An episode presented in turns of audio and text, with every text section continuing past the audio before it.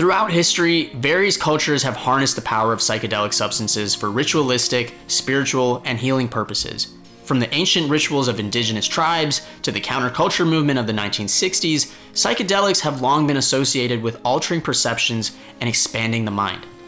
I feel like in today's times, we're working hard to expand our minds to build understanding between ourselves and other people different generations are learning how to break out of traditional thought patterns and beliefs that have typically resulted in division.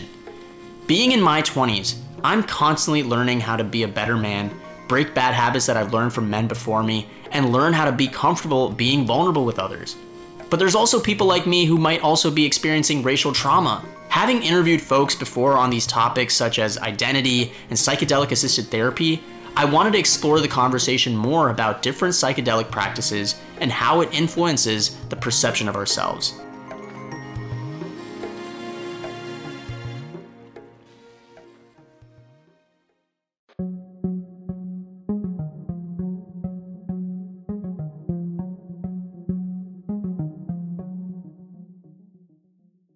Welcome back to SeroTunein. Today's episode is an exciting exploration into the world of psychedelics, particularly microdosing, and how it might help people break inhibitive thought patterns and be a more inclusive tool for well being.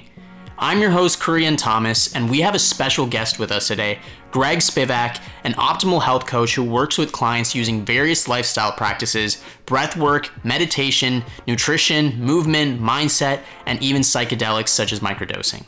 Let's dive right into the interview with Greg.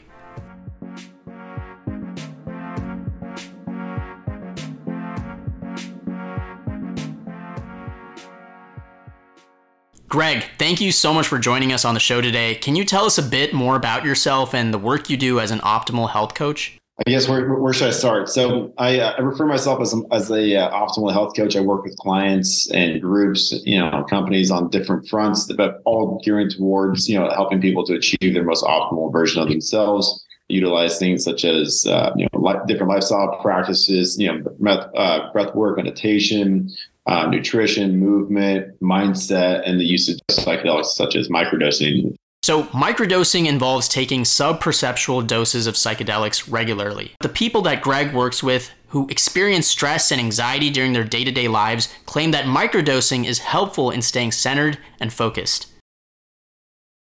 Can you share with us how your journey with psychedelics began and the impact it had on you? So I was actually 15 years old, uh, and I, had no idea what I was doing. And some people had given me some mushrooms. Um, my older my older brother's friends. That was a good idea to give a 15 year old some mushrooms, and uh, no idea what I was doing, no context, no set, setting, any of that. And it was very overwhelming. There was nothing remarkable about except just like, wow, that was extremely overwhelming, and like things are melting around me. Um, and then flash forward, wow, probably 13 years later, I think I was 28 was on a backpacking trip on the top of the Sierras and uh, like the tip top of the Great Western Divide, and was you know had plans to do mushrooms with uh, a group of friends and had a very transformative experience. Had much more life experience from that from 15 to 28 they were they were a massive, you know, form of you know growth and development, and also and healing from past traumas. That felt like there was a massive weight that was taken off of me, and I, I was much lighter afterwards. I was able to come to peace with a lot of things I was grappling with at the time. Come to you know better understand myself and better love myself. That was a monumental moment from then going forward.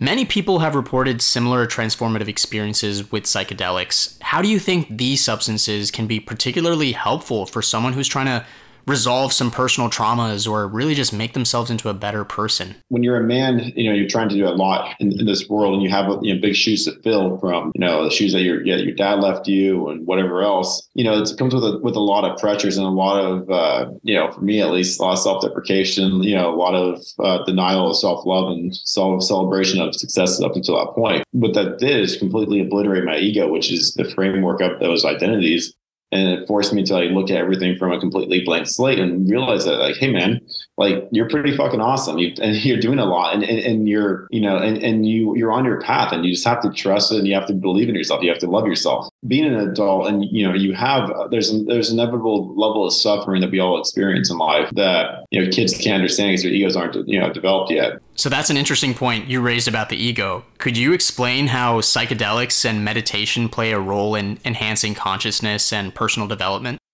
to walk in a new path after you've ingrained in a certain path, it takes much more effort and it's much more uncomfortable. It's much harder to to to do that repeatedly when you've been doing that path over there. So now, essentially, when you're on psychedelics or when you're in a meditative state, you're able to fill in all these pathways. You're able to explore new paths, and with those new paths, can become new habits, new patterns of behavior, new perceptions, thoughts, and identities. So when you're in a meditative state, there's an area of your brain called your default mode network, and this is where your thoughts happen.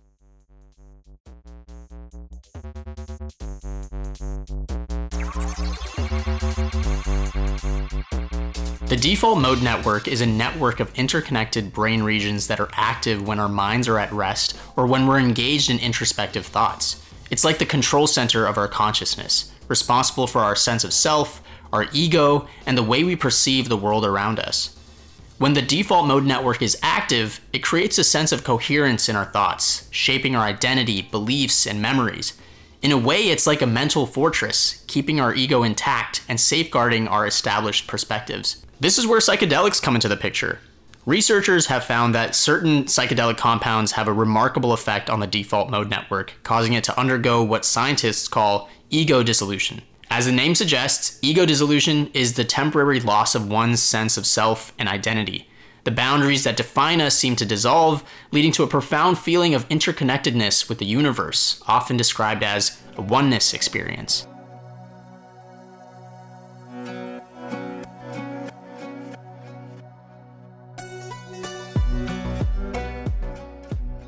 Psychedelics such as psilocybin found in magic mushrooms or LSD act as key catalysts in this process. When ingested, they interact with the brain's serotonin receptors, triggering a cascade of neural activity that disrupts the default mode network's normal functioning.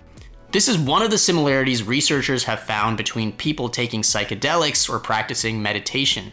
While psychedelics and meditation may seem like different paths to altered states of consciousness, they both share some striking similarities. At the core, both practices can lead to a sense of ego dissolution and a deeper connection with the present moment. During meditation, individuals often strive to quiet the mind, letting go of the constant stream of thoughts and worries.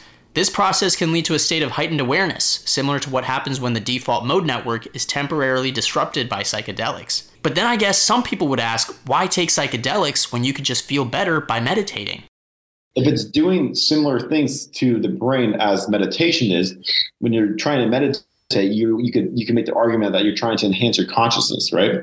So if the same thing's happening when you're taking psychedelics, you are also enhancing your consciousness. So two tools for consciousness enhancement. It just, you know, it, it, depends kind of what your vehicle is. But if it can in- increase someone's awareness and, and, consciousness to the point of where they actually see that there's a path of healing and growth to be walked, and that there's other modalities such as meditation that I should probably be doing to help enhance my quality of my life, cool, I'm, I'm going to do that. But most people don't have the discipline to sit down and meditate, you know, just by themselves. But when they can enhance their consciousness a little bit, open up their mind a bit, they can see that there's other things I should be doing.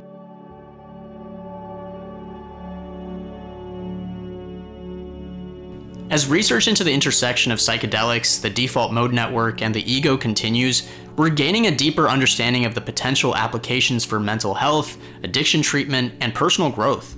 I'm no expert on any of this, but talking to Greg, what I'm learning from his experience practicing microdosing and helping his clients do the same, I see that psychedelics could be a way to humble yourself and get out of your own way.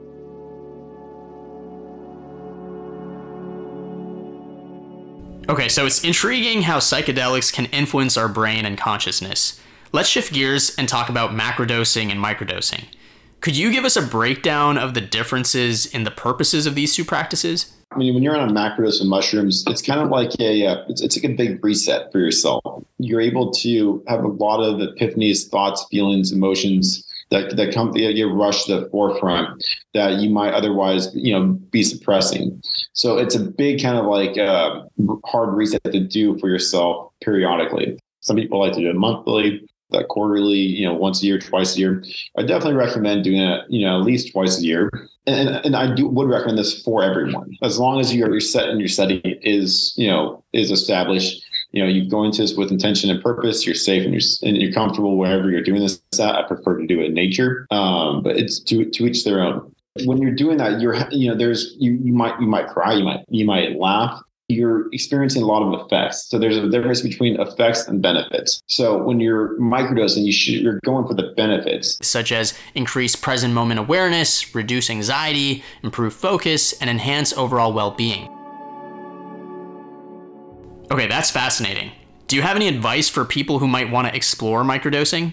I recommend people who want to explore microdosing and kind of get into a protocol. I recommend the Fadiman protocol. Uh, that's four days on, three days off. Um, not just so you don't build up a tolerance, just like you would with caffeine or anything else. Definitely uh, choosing where you want to do that. You know, blocking off a period of time, four, five, six hours maybe having some intentions going into it, bringing a journal with you, doing it maybe during the daytime if you're out in nature. Nighttime, definitely somewhere safe. You're not going to drive, uh, and then and then and then afterwards, you know, integrating it. You know, what did what are my takeaways? You know, how can I best put this in practice when I come back to uh, homeostasis? That's great advice, Greg. So you mentioned breath work as part of your coaching practice. How does breath work complement the use of psychedelics for someone who wants to develop themselves personally? Breathing is the most important function of life. When you're feeling stressed or anxious, typically your breath is following suit and you're breathing in a stressed and anxious way that's perpetuating your feelings like you're feeling uh, you know, emotionally, physically, mentally. And then also too, you know, you can also control those feelings, those emotions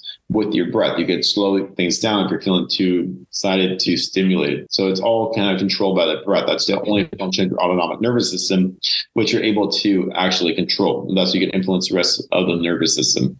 Okay, so whether that's breath work done through deep meditative practices or under the influence of psychedelics, individuals frequently report a sense of interconnectedness with all living beings and an appreciation for the beauty and complexity of existence. So when I lead uh, breathwork classes, I like to play loud music. I won't say complex music, but like dynamic music. A lot of the kind of different things going on helps you really like get out of your own mind. So when you control the senses, you know, I like to pump you know essential oils into the air, give people blindfolds. So I'm controlling three of the main senses, and you know sort of overwhelming it, overwhelming it with with with one scent, right? Whether it's like lavender or something like that, loud music, and no uh, visual stimulation coming in. It's amazing how interconnected these practices are. So, before we wrap up, any final thoughts you'd like to share with our listeners about psychedelics and overall well being?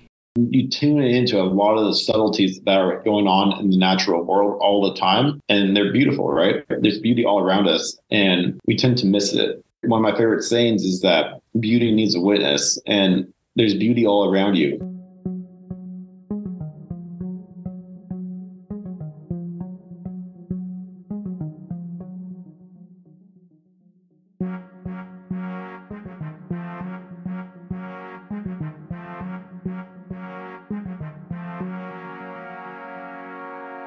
So there you have it, folks. Today's epidose of SeroTunein took us on a mind expanding journey into the world of psychedelics and their potential impact on our lives.